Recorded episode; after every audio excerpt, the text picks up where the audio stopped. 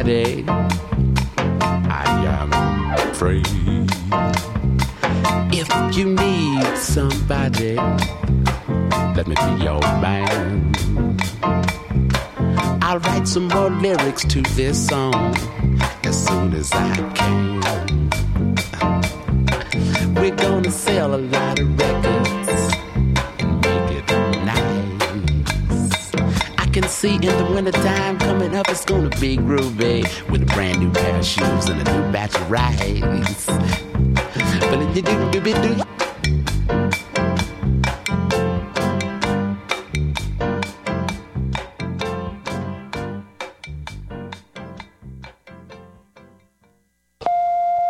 We now pause 10 seconds for station identification.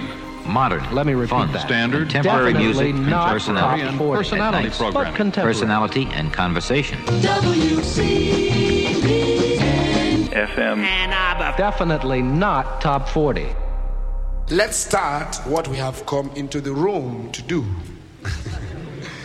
right on. Here goes. One, two,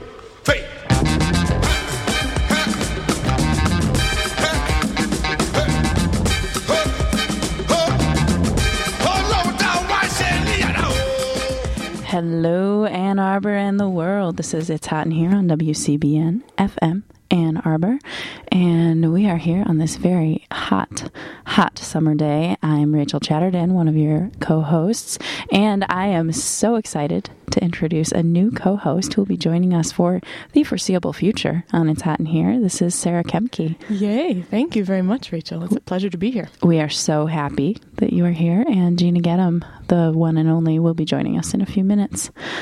So let's start out with some environmental news um, of the not so great kind, actually. A piece of ice four times the size of Manhattan Island has broken away from an ice shelf in Greenland, according to scientists in the United States. This 260 square kilometer ice island separated from the Petermann Glacier in northern Greenland early on Thursday, said researchers based at the University of Delaware. It's about half the height of the Empire State Building, and it's the biggest piece of ice to break away from the Arctic ice cap since 1962. And it amounts to a quarter of the 70 kilometer ice shelf. So, this is a a really big piece of ice that just broke off a glacier, and um, it's just yet another piece of alarming um, news about this incredibly hot summer that we're having all over the globe, really. Um, and that really brings us to the theme of today's show, which is how to stay cool when it is so hot outside.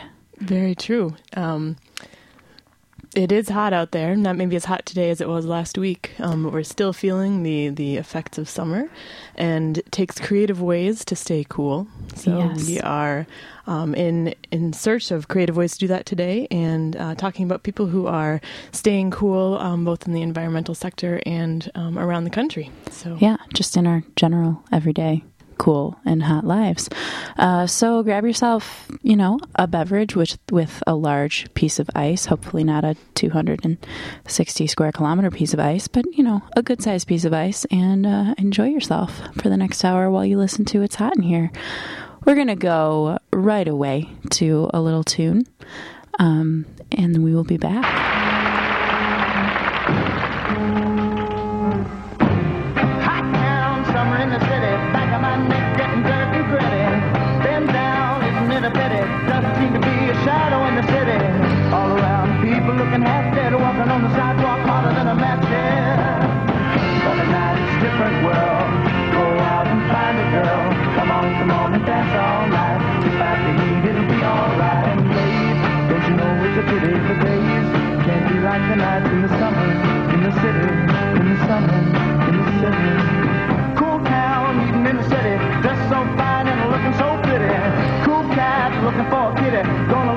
Every corner of the city. Till I'm wheezing like a bus stop, running up the stairs, gonna meet you on the rooftop.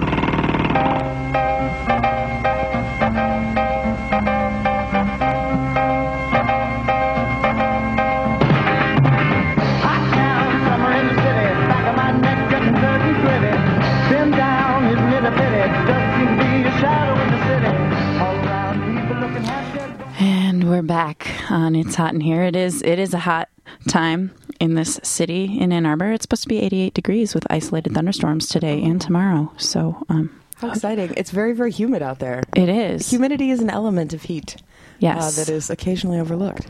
it really is. It's it, that dry heat they get out west is an entirely different thing. It's it's not so oppressive.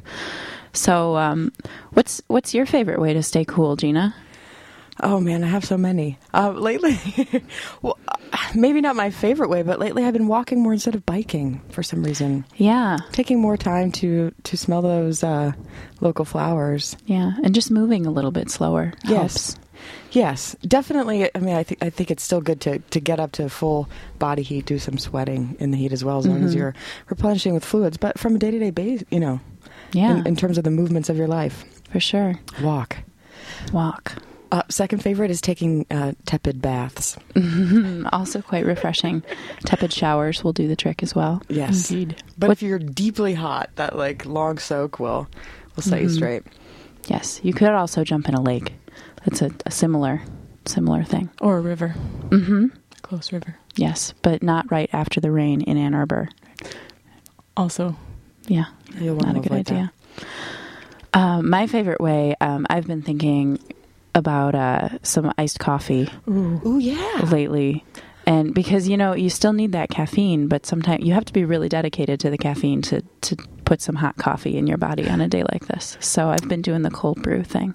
Yes, I have as well. Um, and I've never lived in the desert full time or anything, but I do hear that it is good for people that do to drink, or they drink a lot of tea, for example. Mm, yes. One is probably to treat water, but secondly, your body doesn't have to bring the tea up to temperature to use it Mm-hmm. as a sort of bioavailable thing. yeah, awesome. Trade Well- offs. Well, I think we might have a, a friend of ours on on the line. Hi guys. Hi. We always know you're coming because Britney Spears plays. It, that sort of happens wherever I go. I know. You, you walk into a room. Oh, there's Aviva Glazer and Britney Spears. How are you? Good. How are you guys? We're great. Where are you right now? I'm calling from steamy Washington D.C. How hot is it there? Uh, it's pretty hot. it's pretty hot. Aviva, what's your favorite way to stay cool?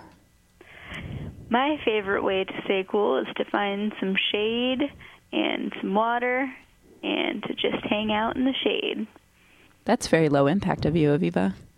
Mm-hmm. Yeah. What's your favorite way? I, I missed it. Oh, it was drinking iced coffee so that I can caffeinate and cool off at the same time. Great. So you have some some toxic news for us?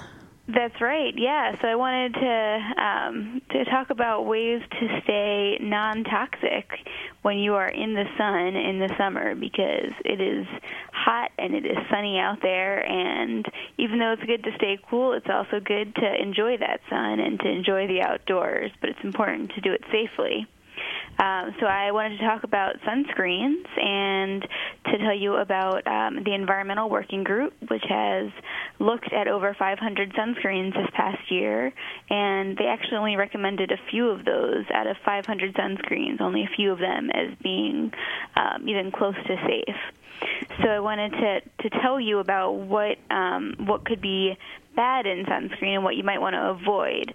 Uh, there's a lot of different things to look out for. Number one would be oxybenzone, which is a syn- synthetic estrogen that penetrates the skin and can contaminate the body. Um, secondly, uh, and Rachel's not going to be very happy to hear this because I know that nanotechnology makes her cry sometimes. but uh, nanoparticles are often used in sunscreens. They're one of the most common uses of nanotechnology in consumer products. And over 300 sunscreens that are currently on the market contain either zinc oxide or titanium oxide nanoparticles. So look out for those. Eh, What do those do again? What What's the big deal here? Um, well, the reason they started making nano versions of these chemicals, which are often in sunscreens, is 'cause people don't like that kind of white layer that doesn't rub in. So if you make them nano, it can really easily rub in, but that also means that it's getting under your skin because they're really tiny and they can enter into your skin um, because they're so small.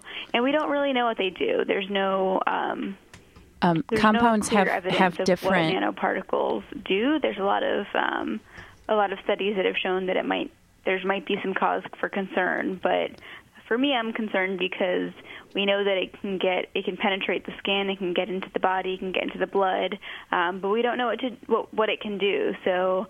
So for now, I'm staying away from nanoparticles when Yeah. I can. Compounds can have different chemical properties and interactions with each other when they're on the nanoscale than when they're at like their normal size, like the micro Exactly. scale. So we just don't So- know what they do. Right. So like um I think aluminum is the one is the one where, you know, regular aluminum is completely harmless, but when it's nanoscale, I think it actually gets explosive. Yeah. So it's it's kind of crazy. It's crazy stuff. Um and the other thing is vitamin E or sorry, vitamin A. Eating vitamin A is obviously um, a good thing. Eating, eating vegetables that have lots of vitamin A is great, but um, spreading it on your skin might not be as good for you. Uh, and some new studies show that it might actually cause um, tumors and lesions to develop um, on skin. These came from animal studies. Wait, so and vitamin A is listed as retinol palmitate on the ingredient label. Which people are smearing all over their faces to prevent aging, right? That's right. yeah. So You so eat your the stuff that we we put on our skin, Concentrated stuff, yeah. the stuff we put on our skin to prevent skin cancer from the sun could actually be causing skin cancer from the stuff we're putting on our skin. Yep, isn't that crazy? That's insane. It, it's absolutely insane. Wow.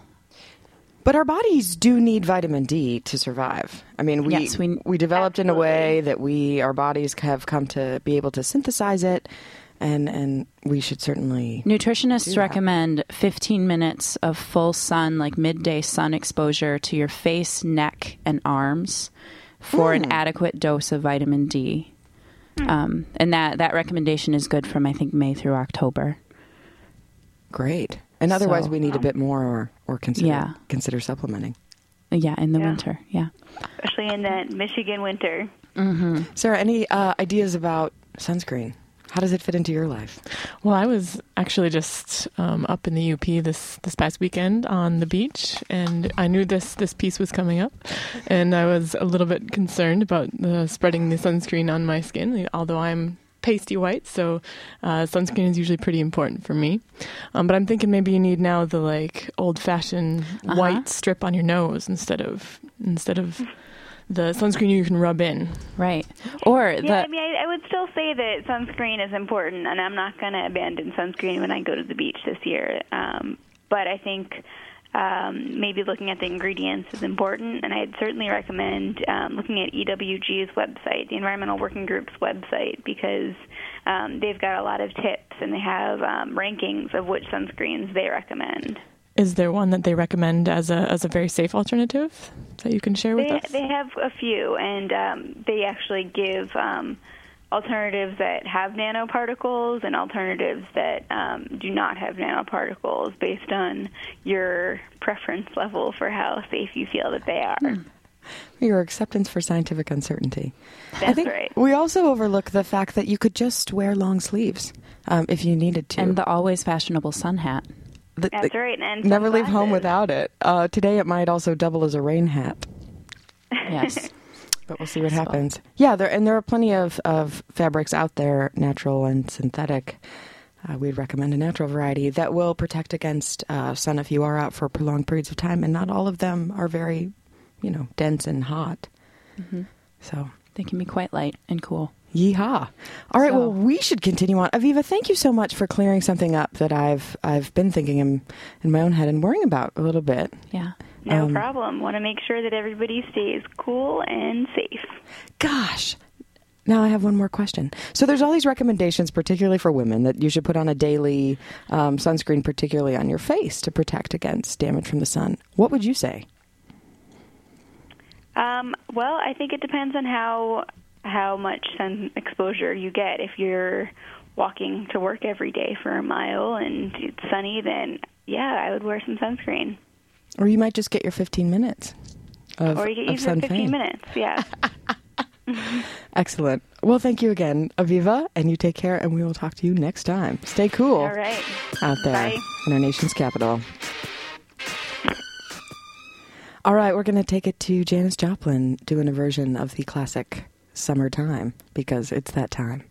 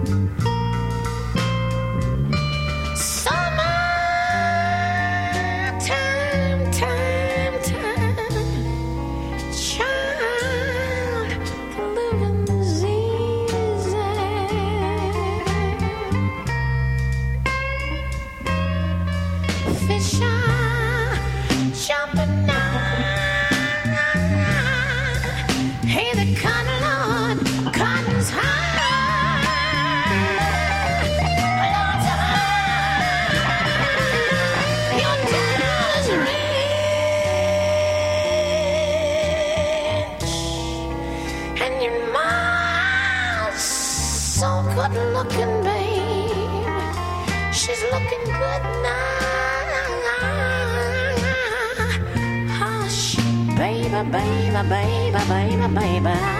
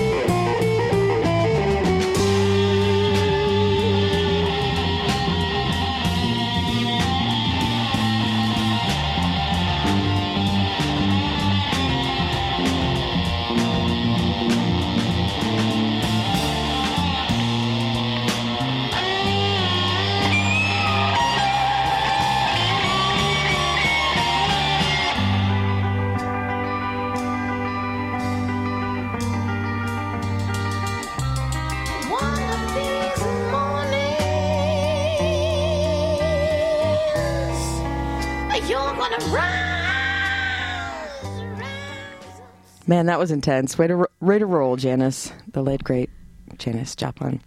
Uh, I'd also like to send an extra "It's Hot in Here" um, extension of uh, thought and and prayer, if you're into that around here, uh, to Paul Mansour, a hot one of the Hot in Here family. Right now, he's doing fine, but uh, you know, we just want to let him know that he's Just with us. say hey. in our heads. Hey. We also want to give a, a, a lovely shout out to the the great Sue Dice, who rocks our world every Monday morning before we come on, and to our engineer Shannon Rhines, whose best is always adequate, at least. We just concluded that. So thank you, everyone, ah, for being. All right. So uh, last week we debuted a segment um, entitled Small Infinity, which is a blog that Rachel Chatterton and Emily Plews, um, students formerly of the University of Michigan and part of the Hot in Here family, have put together to compile small stories of individual or small community collective action that have helped to change the world. So let's take it to a clip from. How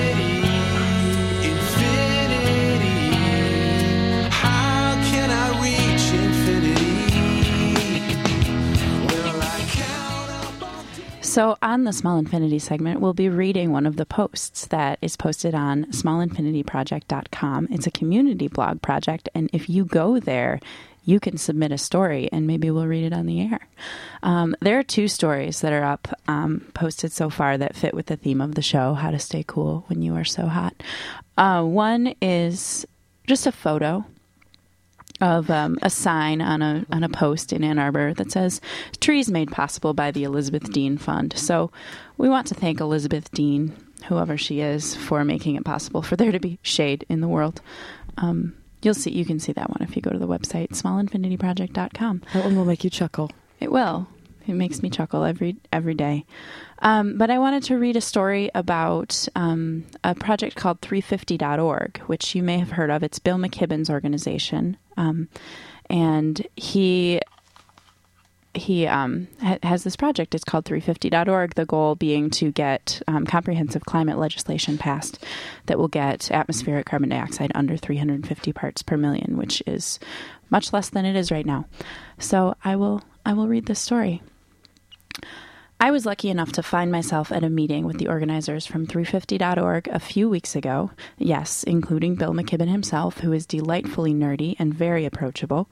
And as these young people introduced themselves and their work, I couldn't help but notice that their project, 350.org, illustrates exactly what we're talking about here on the Small Infinity Project.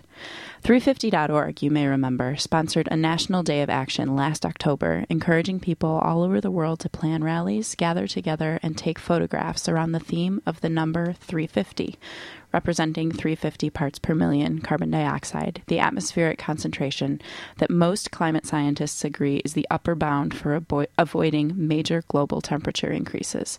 We're already over it. 350.org collects photos of these days of action, and together they make a compelling statement that people all over the world want policymakers to act urgently to pass a binding global agreement. This year, 350.org is sponsoring another day of action on October 10th, 10 10 10. Instead of just rallying, now they're encouraging communities to plan work parties where citizens will get together to get something done. I was at the planning meeting for the Ann Arbor area work party when I met the 350.org crew who were in town for the U.S. Social Forum. These young activists, who each represent and conduct outreach to one of six global regions, stood and described some of the projects that will take place in their regions on 10 10 10. Folks in Africa are organizing a tree planting. A group in Malaysia is working on a bike advocacy project. Here in Ann Arbor, we're going to try to build 350 raised bed vegetable gardens in one day. These small projects are worthwhile in themselves. Just the act of getting together to work on a project like this strengthens communities intangibly, while also producing tangible results. But 350.org's strategy allows people to participate in their own communities, knowing for certain what we all love to hope that people all over the world are working just as hard as we are in their own small way. And that knowledge empowers future action and, communicated to policymakers, drives political change as well. I dig it. Thanks. Thank you. I think we're going to let that stand on our own, and uh, we can listen to it over and over on the Hot in Here archives and check out your blog. Yes, smallinfinityproject.com. I really like it. And wcbn.org slash hot in here. You should go to those websites. Yeah, they're fun. You can look at them. Great. What are we doing now? Wow, we have this schedule um, to keep us on track. I hey, think- we should say one more way to stay cool. Ooh, I've been thinking about popsicles a lot. Mm. lately. Yes. I've actually been thinking about it all summer, and I haven't had one yet. I haven't either. You need to do that. I did have some Mackinac Island fudge ice cream yesterday, which was a close, a close um, approximation, but the fruity popsicle, maybe Yeah. red flavor. Rachel, I feel like you would have some recommendations on how to make your own red flavor without red number Red five yeah. and stuff like that. Have you ever? Um, my own Have red you ever, flavor.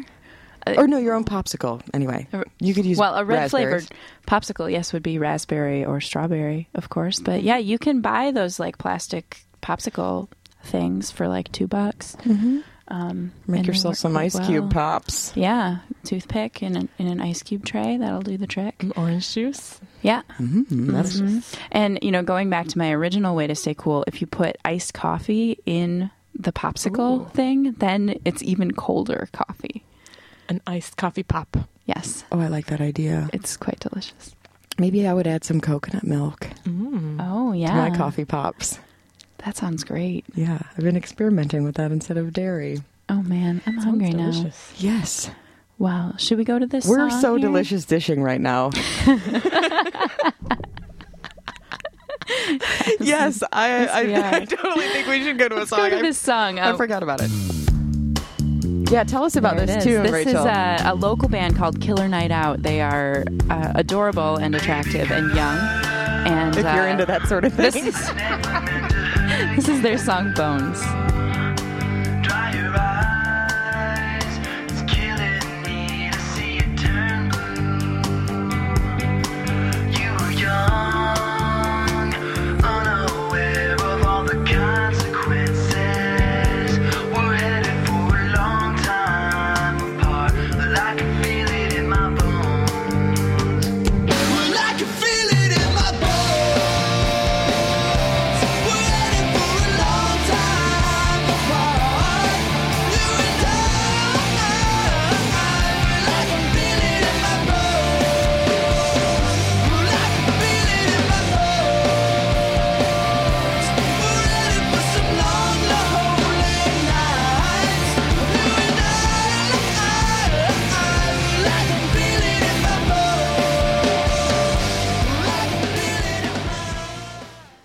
All right, that was local band Killer Night Out with their soon-to-be hit favorite, Bones. They couldn't have picked a better name for a song, so I'll just leave it at that. Well, there's a lot going on uh, in DC. We just checked in with Aviva about sunscreen and shade, but now we're going to take it to Brian Lipinski, our fashion and style and climate correspondent. One of the most uh, diverse uh, subtitles a person could have. Hello, ladies. Welcome, Brian. Hello. Um, yeah, so I guess I will. I will start off by giving you a little update on uh, climate and energy legislation, if that sounds all right. Do it. That sounds great.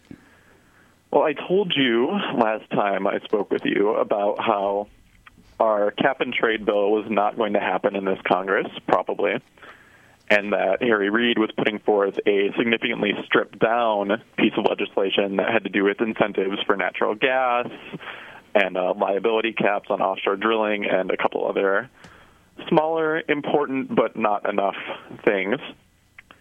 Well, continuing in my trend of delivering the bad news on It's Hot in Here, I am chagrined to inform you that that is not even going to get passed until September at the earliest. Wait a second. Say this again. So a bill allow. Uh, There was the stripped down energy bill. yeah.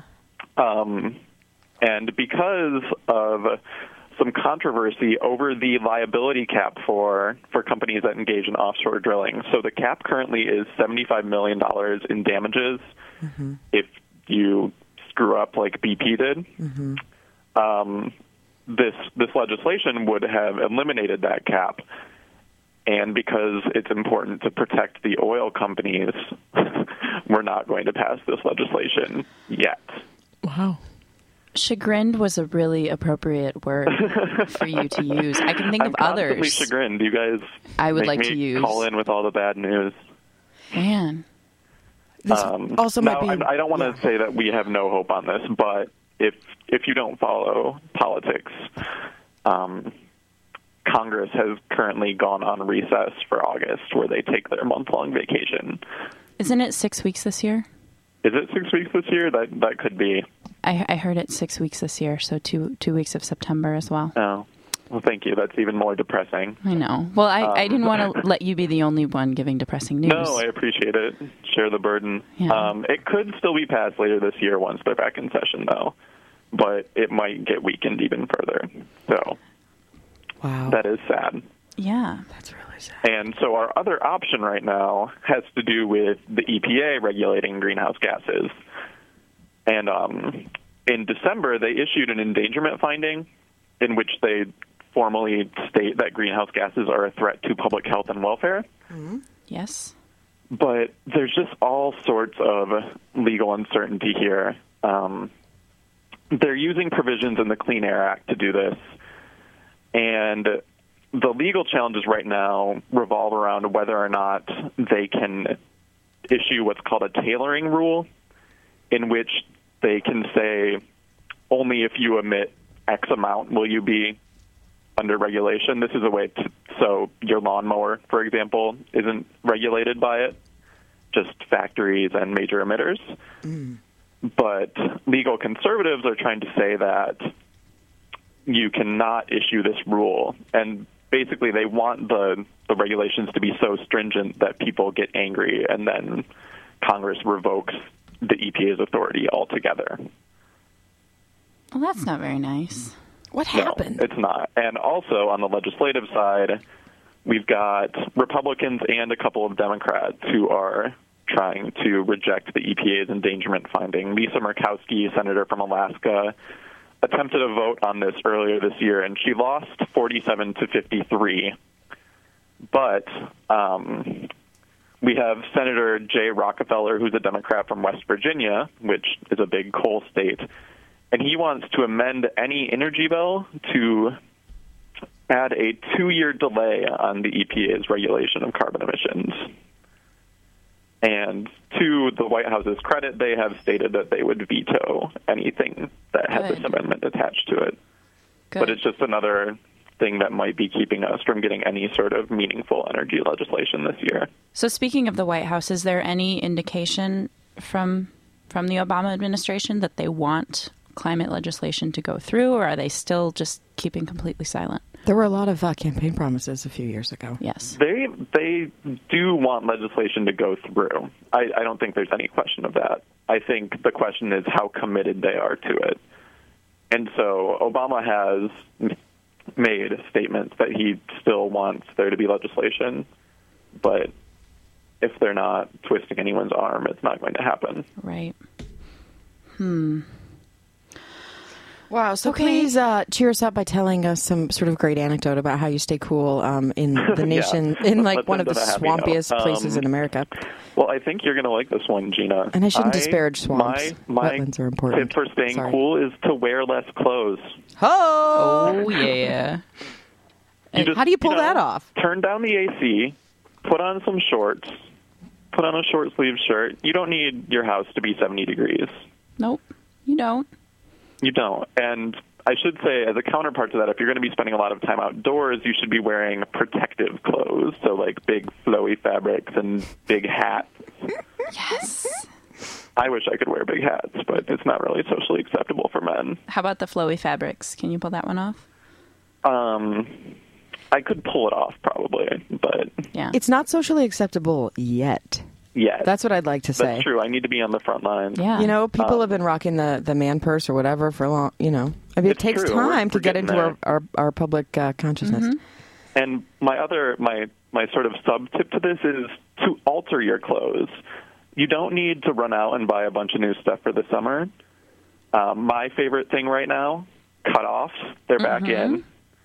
Just take an old pair of jeans, turn them into cutoffs, and if you don't have anything that you want to tear up, you can always just go down to Salvation Army, grab something for two bucks, get creative with it. I like to do a lot of experimentation, turning dresses into, or skirts into dresses, or dresses into skirts. I mean, all kinds of things like that, which is fun for the ladies, and maybe someday for the modern man as well.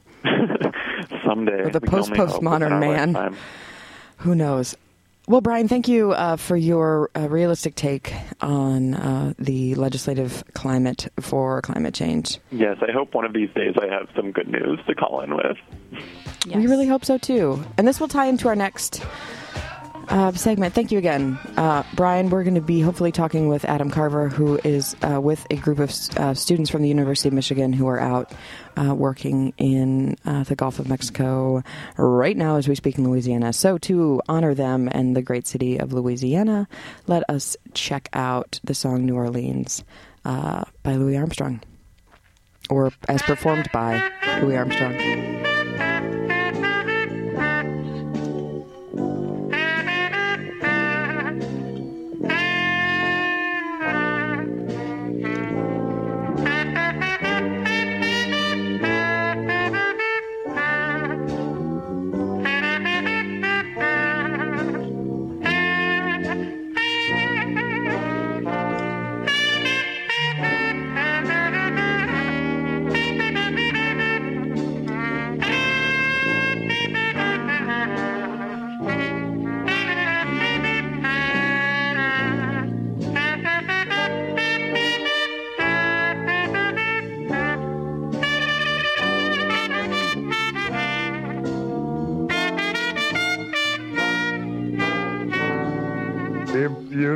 Never seen a quaint old southern city, just think of New Orleans.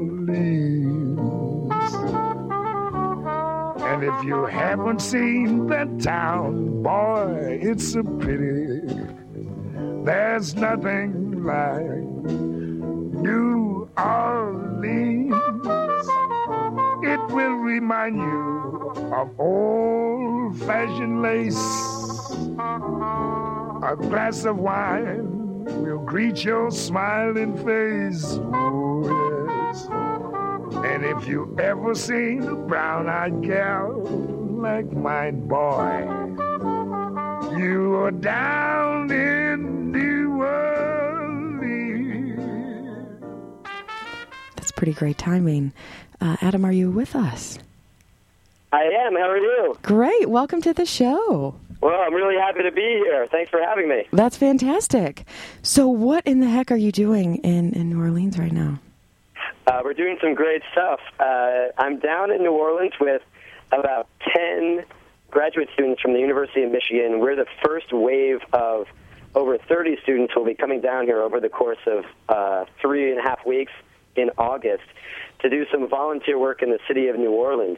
Um, we're working with about seven or eight social enterprises started by local entrepreneurs in the city, and our goal um, is to provide you know any help that we can, um, whether that's manpower or professional expertise.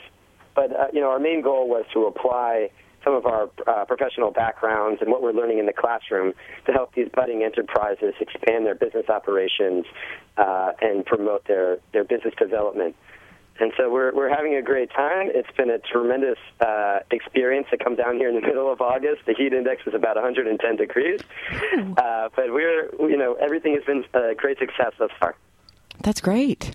Now, does your work, uh, it, the the postings and, and calls for students to join, um, may this seem very much like something particularly uh, related to the, the spill or uh, that sort of thing? Is are you finding your work is related uh, to things engaged with the spill, or is it or is it broader, thinking about um, the region uh, as a whole and the Yeah, economic that's a need there? terrific question. The the idea, uh, well, the the program we've named Ross Responds, and so uh, the Stephen Ross School of Business is uh, the program that the majority of our students are enrolled in at the University of Michigan, and the uh, the, the concept to launch this program uh, came out was an outcome of uh, the horrific pictures and articles that we'd all been uh, witnessing and reading in the papers and on TV um, as a as a way to apply uh, business school and graduate talent from the university to the response effort. But in researching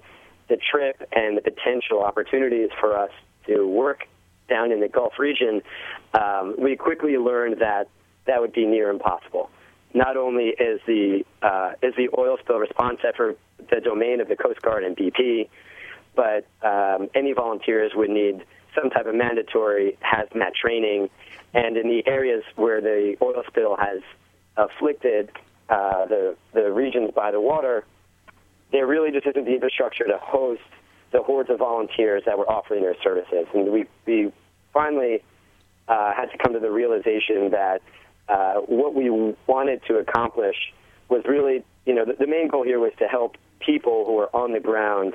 If we weren't able to help animals or the ecosystem, we wanted to be, we wanted to revitalize the area, and perhaps the best way to do that was to help revitalize and restore the communities uh, in southern Louisiana that have just had such a tough time over the past five years. So we're actually not doing anything related to the oil spill directly, although a team of our students went went down to Venice yesterday and had a, a pretty interesting experience uh, speaking with the local response team uh, led by BP.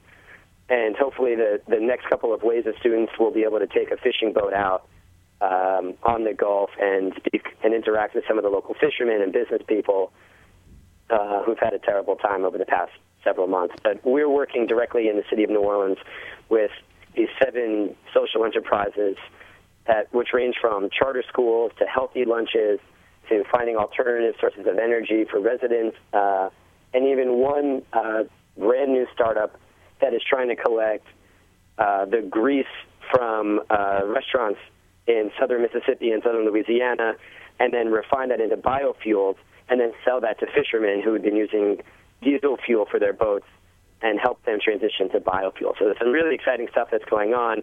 It's not directly related to the oil spill, but it, it is directly related to hope to hopefully um, you know helping to revitalize this area and serving the underserved in the New Orleans uh, region. So, so what are you doing with these entrepreneurs? Um, for example, the this biofuel startup. What what kind of services are you students actually offering?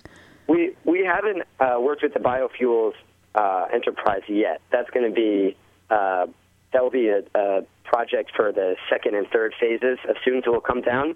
But I can tell you, uh, one of our groups, we have ten people right now. We've split those up into three different groups.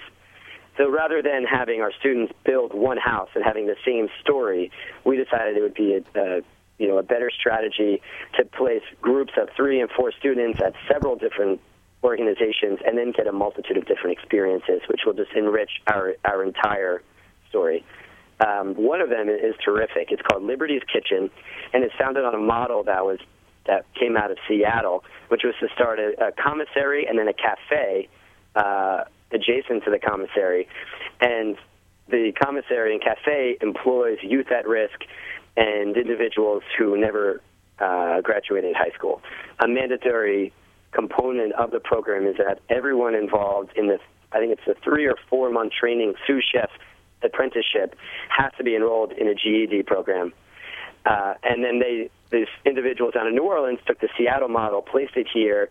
They've been running for about two years. We ate lunch there on Friday, and the food is just absolutely stunning. It, we had some uh, shrimp and grits, which was incredible, uh, and you should see this place run.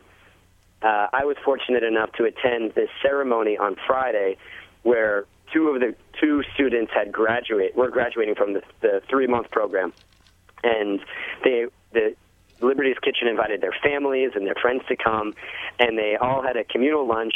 And then they went around and told these individuals. One of them had been incarcerated, uh, was 19 years old.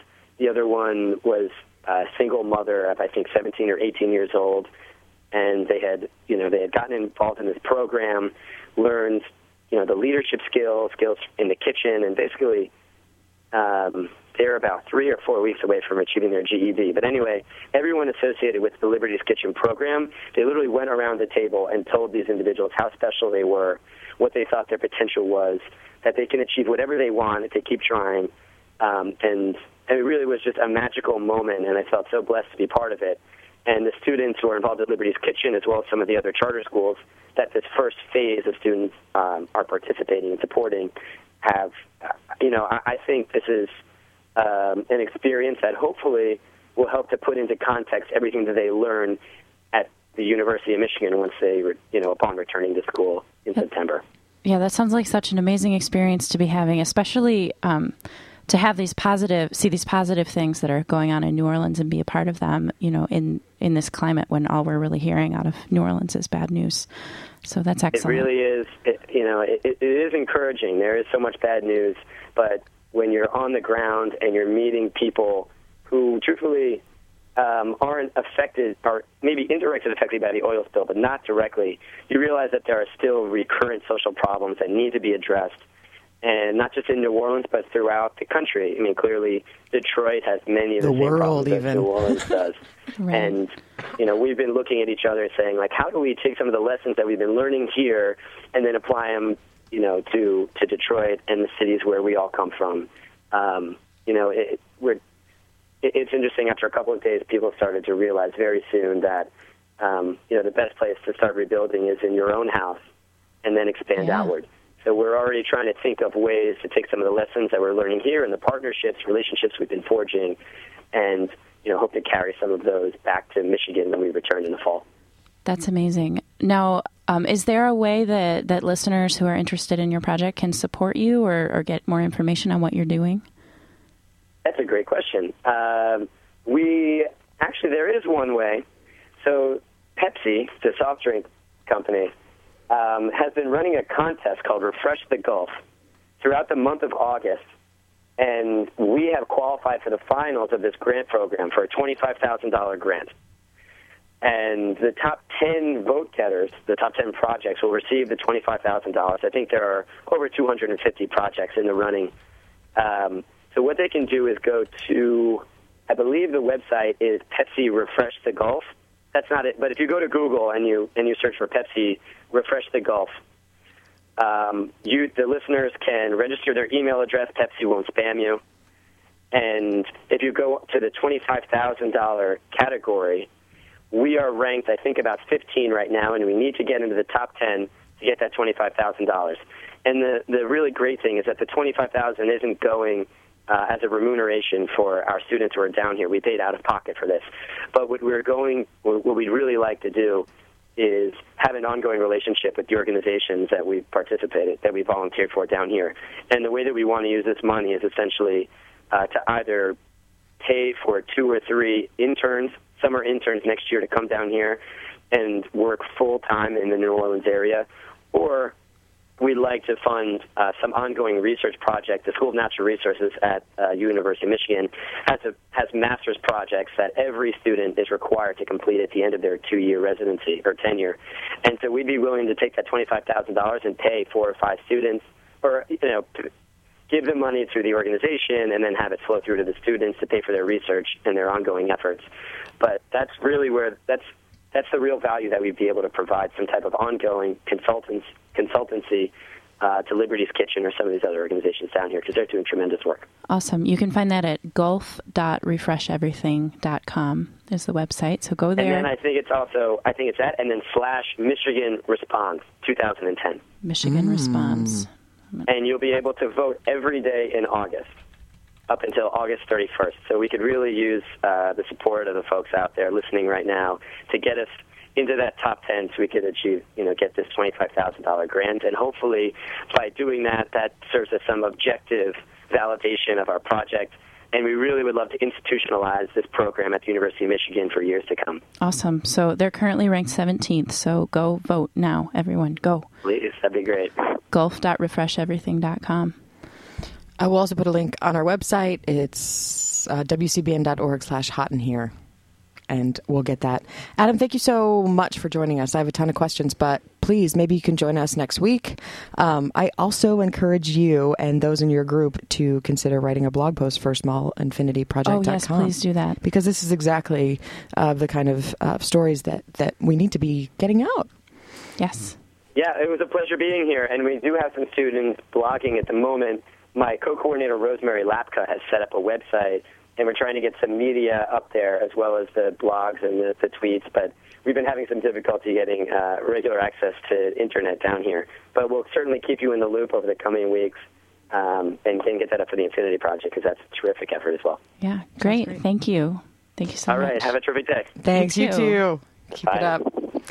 All right, we're going to go to a quick uh, tune, hopefully, and hopefully we'll also uh, have another call from our uh, newly forming Cleveland correspondent. We're going to have to hustle through kind of the end of the show, but maybe we'll go over a little bit, and uh, Carl won't mind at all. This is K'naan uh, with Wash It Down from his album, The Dusty Foot Philosopher.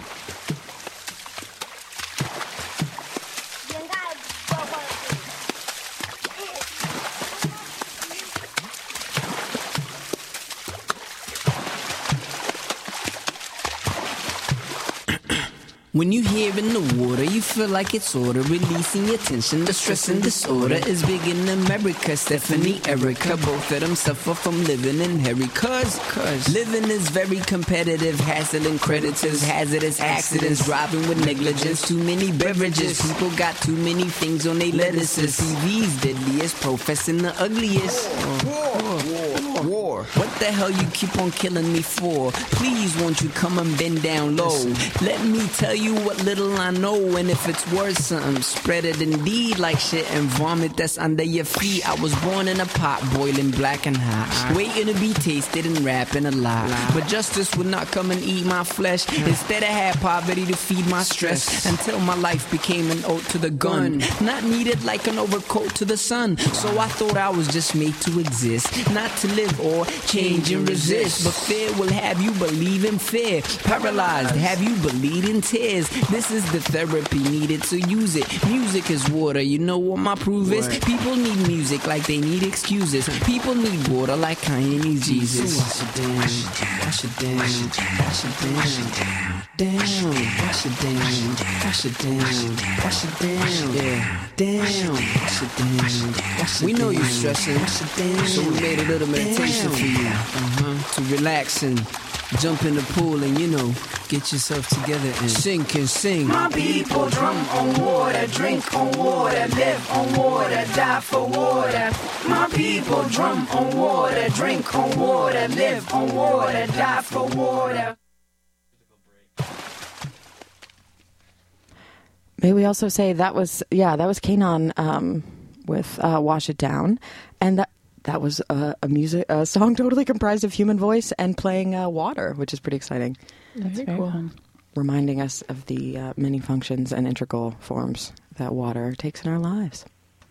This is It's Hot in Here on WCBN FM Ann Arbor. Yes, and we are very excited to have uh, potentially any re- reoccurring uh, correspondent. This is our Cleveland correspondent, Ryan Raymer, uh, sort of Renaissance man uh, to the stars. Uh, of it's a Cleveland. pleasure to be hot in here with you guys. We're happy to have you. it's a scorcher over here, that's for sure. That's Oh, that's that seems to be the case, and and y'all are right there by the fantastic Lake Erie. Do you ever jump in there to stay cool? Oh, of course. Um, as as not as much as I would like to, but um, I certainly see it every day if I don't feel it. And I bet that feels nice. I bet there are refreshing Lake Erie breezes. If I don't uh, feel its cool touch of its waters on my skin, I definitely feel the cool breeze Ah, yes. uh, daily. That is lovely. Well, I should say, Mr. Raymer um, is probably one of the most eclectic people I know, and I feel like that's saying something. Uh, From the eclectic group of people you know, I'm the most eclectic one. I would say so. I mean, let's be serious. You, uh, you compose music, uh, you play music, and we're not just talking like, you know, a three chord punk rock song, but like um, entire orchestral performances that are performed in Europe, or uh, other things that are integrating technology into music and performance art in interesting ways in Cleveland. Or uh, any number of uh, you you wrote uh, uh, and had a play commissioned uh, recently as well. Yeah, well, it's just You're all wild, man. under the large umbrella of the classical arts. Uh, you have spliced um, pretty hardcore pornography uh, and images uh, in a, in a, in art exhibits. Like, I mean, we- won't get Yeah, into the I details of that. recently had um, exhibited some pieces I did. Uh, it was a series called The Vatican Invasion, where actually I went to the Vatican with you. As it turns uh, out. about ten years ago or so, and uh, had gotten a book about the Vatican. And uh, upon my return to the states, I got a book of smut. And the most logical thing was, of course, to juxtapose the two. Of course. I hope we're not offending any of our listeners out there. I had no intention of talking about this, but it is kind of hot in a sacrilegious sort of way. in a sacrilegious kind of way. Yes. Well, and yeah, woo, speaking of hot in here, Well, the Vatican just got a whole lot sexier. Yes, uh, and you also uh, make mobiles and other forms of of wire uh, art and metal art and things like that, which can help you gauge where the wind is blowing, the cool from Lake yeah, Erie. well, it it takes wind or some kind of air circulation to make a kinetic sculpture kinetic. Mm. Otherwise, it wouldn't be uh, wouldn't be turning around like a mobile should. A good, every good mobile should be mobile. Well, it's in the name. Right? Yeah, that's that's the name. Otherwise, it would be a stabile.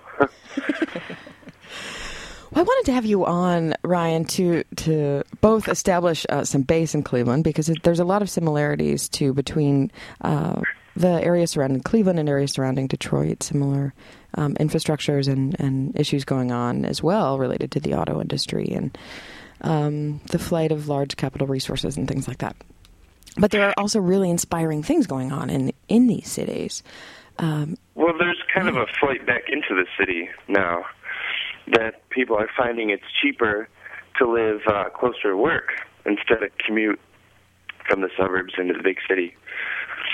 So I'm part of the the white flight back into the uh, urban stance. Yes, and you're also someone that can prove that even in a, a large city like Cleveland, it's you can walk to work. And I do, even when it's hot. How long does it take you? yeah, that's part of the pleasure of living in Cleveland is I walk across uh, one of the several bridges that Cleveland has. Cleveland has a zillion of them. And uh, not only is it a great view of the Cuyahoga, it's a great view of the water, Mm-hmm. which uh, in turn has a great view. Beautiful. Well, you have a really exciting project coming up involving recycled materials, art, and this uh, urban uh, infrastructure that is sort of a forgotten uh, history. Could you tell us a bit about that? Yeah, one thing that Cleveland has uh, still intact is a large catacomb of subway tunnels. And one of these tunnels goes across the very bridge I was just talking about that I walk across every day to get to work. It's uh, called the Detroit Superior Bridge, and uh, underneath it is a forgotten subway tunnel, and all the subway tiles are still intact. It's kind of like something out of uh, Ghostbusters, too, if you remember the River of Slime. Totally. We we actually mentioned that river of evil last week on this show. Did you really? Yes. Yeah, and there was like the positively charged slime that would uh, dance when when you played music for it. But it And fed off of negative energy. slime. Oh yeah, yeah, yeah. Okay. We're going to keep talking about this this river of slime for the next few episodes. So just It means something. We've Yeah. got some continuity uh, through the show. Well, one, I had no idea Cleveland had any sort of subway system. When was it decommissioned? So, um, yeah, although Cleveland does not actually have slime, it looks like it should because this old subway system uh, every year has a festival in it called the Ingenuity Festival. And uh, this plastic sculpture that I'm working on right now has been commissioned by the Ingenuity Festival. It'll be sometime in September. And I'm using all uh, used water bottles because of all the plastic that um, you know people consume. Water bottles seems to be the most uh, sanitary of them all because you know they just have water, so it's not like it's going to get sticky or anything. Mm-hmm. And uh, I'm cutting water jugs and water bottles out into various botanicals, which will then be suspended in various ways uh, from various archways. So by botanicals, are you mean the subway system. the shape of trees and flowers, and I guess botanicals would be flowers.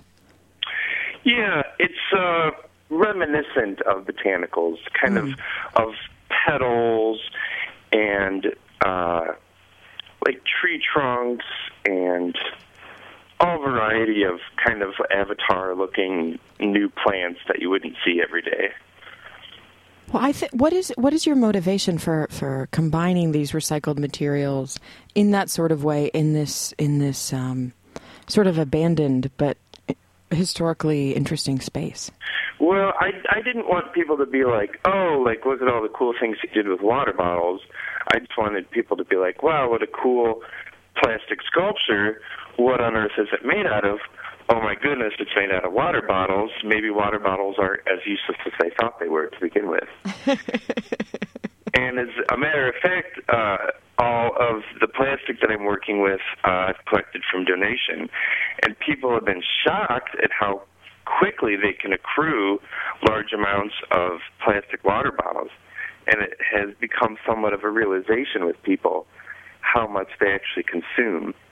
So that's been uh, kind of like a gratifying side note to this whole thing is to uh, expose to people their own waste. Mm, Because when it actually collects, instead of just being picked up every week by the garbage man, when it actually collects for them to see, uh, myself included, it's a great eye opener to see how much uh, water bottles we actually dispose of every week. Wow. On hot days, So instead of disposing of them, I'm just gonna re-shmoo them together. Shmoo them up. What are you using as an adhesive? Yeah, they're going to be um, re re-schmooed. What are you using as an adhesive? Is it? Uh, Uh, well, the whole project is going to be completely non-toxic. Not that I'm encouraging like children to come up and eat it or lick it or anything, but aside from the plastic